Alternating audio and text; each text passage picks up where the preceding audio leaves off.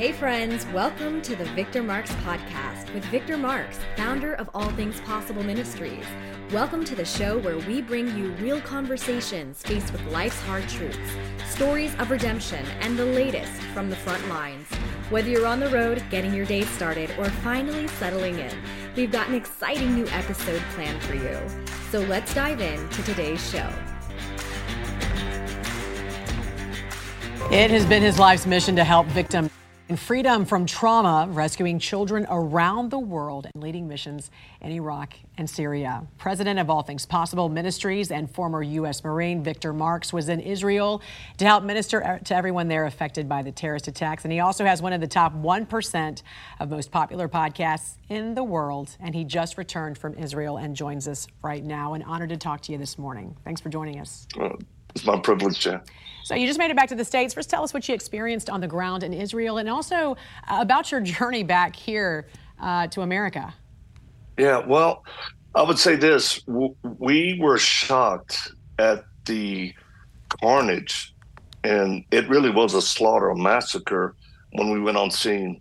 Uh, we were given an invitation uh, to come out and access some placement uh, because I believe of our history and work in Syria and Iraq we've been helping victims of terrorist activity. Uh, gosh, it's it's over a decade just in the Middle East, but this was horrible, and I I don't even think the media can fully uh, convey the type of I would just call it demonic killings uh, that happen in so many communities in Israel. Can you tell us about some of the things that, that you saw that, that we don't see and that we have not seen here? Yeah, I would say this. Um, the rocket attacks continue. While we were there, we had several thousand rocket t- attacks from Hamas into Israel. And then when we were on site uh, to the festival, you know, they had just recovered the last two bodies that were 10 kilometers away. Two young women ran 10 kilometers away, but sadly, they ran into another area of a kibbutz where Hamas was there. So they actually ran to their death as well. But uh, I'll put it to you this way, and this is personal. I told my bride yesterday the boots that I wore going in and out of these communities, um, I stepped into so many children's pools of blood. And then on top of Hamas murderers, um, I told my wife, I, I don't think I'll ever wear those boots again. Um, it was heartbreaking. And I'll tell you, it was definitely a tactic of Hamas to overwhelm these communities. Most people don't know each community only had about 10 weapons with about 50 rounds each. They were no, they couldn't stand up to over 2,000 Hamas fighters that just rolled in and started slaughtering people. Tell us a little bit about your ministry uh, and your mission and what you were doing there. Yep. Well, uh, our goal is to do a reconnaissance and then find the children who have been most affected or survived these attacks. And uh, of course, they're highly traumatized. They're not sleeping, uh, they're not eating. Uh, any loud noise or people in uniform, they just absolutely uh, well, it's post traumatic stress. So we were able to bring in what we call the lion and the lambs. The, these are trauma healing toys, and I'll tell you, they work. This is they're tactile, they're soft, but there's music in them that actually lowers anxiety, and then there's prayers in their language. Mm. So we've actually given these out to Palestinian children in the past but yet this time we were blocked from going into Gaza um, at this point. But we're going to keep trying because of our relationships that we have. Right. You know, uh, kids always pay the highest price for war. Yeah, I was going to say because you guys have gone into Gaza as well. What that was beautiful what you said. Also, what called you to do this work as your life's mission? Well, thanks for asking. It's it's not anything I thought I'd end up doing, but I was abused as a kid, and I was tortured and left for dead in a commercial cooler as a child. So I understand the effects of trauma and post traumatic stress. So just something in me all my life has become a protector uh, for children. So that's why we do work in this field here in the United States and other areas of the world. We do we hunt pedophiles uh, to make children safe. So we rescue and recover. And I think we were quiet for years, but most people understood the work we were doing when we started recovering and rescuing children from ISIS and women. That caught the world's attention as well as ISIS.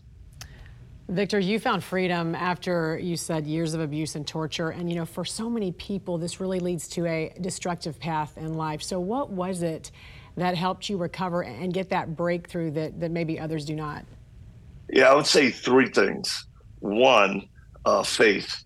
Uh, faith in Christ uh, changed my life.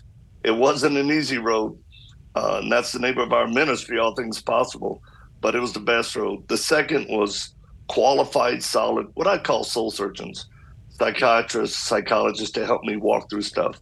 And the third is my bride, my bride of 35 years, who I just posted something on Instagram, and I encourage people to go take a look because somebody made a, a comment and said, How can you bring your wife into war torn mm. war zones and I'm thinking, well, you don't know my wife. this this woman and and by the comments, uh, she's a baddie to the hill. Mm. Trust me, she's my bodyguard yeah. when we travel. she's so beautiful. And you also uh, are a father of five, Thank so you. I know this I know this deeply uh, affects you as well. How do you personally deal with the trauma and the pain that you experience and, and still remain so strong and resilient in your resolve to continue on this mission? Uh, that's the million dollar question.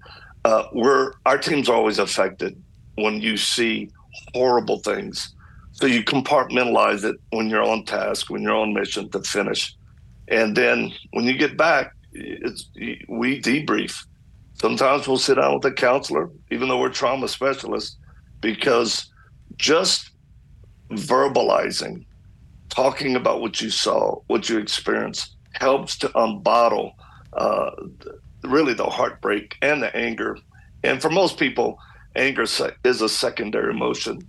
Uh, so sadness tends to be the primary when you see so much horrific things. And, and I'm in contact this morning with a Palestinian Christian who's saying, you know, if you can help you know, stop the bombings. Um, and again, I'm all for military action. I believe Hamas must be eradicated. Um, and some people just need to die. But I would say this to Hamas and the Palestinians all the suffering and the killing can stop if they simply do this return the hostages immediately, stop firing rockets into Israel. There is no win but they're constantly doing it. And then have the Hamas fighters that behead, killed, mutilated men, women, and children, have them surrender themselves. And I can guarantee you uh, the bombing will stop. President of All Things Possible Ministries and former U.S. Marine Victor Marx, really an honor to talk to you this morning. God bless. Thank you. God bless you too. Thanks for joining us for today's episode. We'd love to stay connected with you and invite you to the conversation beyond this podcast. You can check out more of the work we're doing around the world at victormarx.com, Facebook, Instagram, and Twitter, all linked in the show notes. Be sure to drop us a comment in the review section if today's show has impacted you in any way or if there's anything you'd like to hear more of. We're always encouraged to hear from you. Thanks for spending your time with us. Until next time.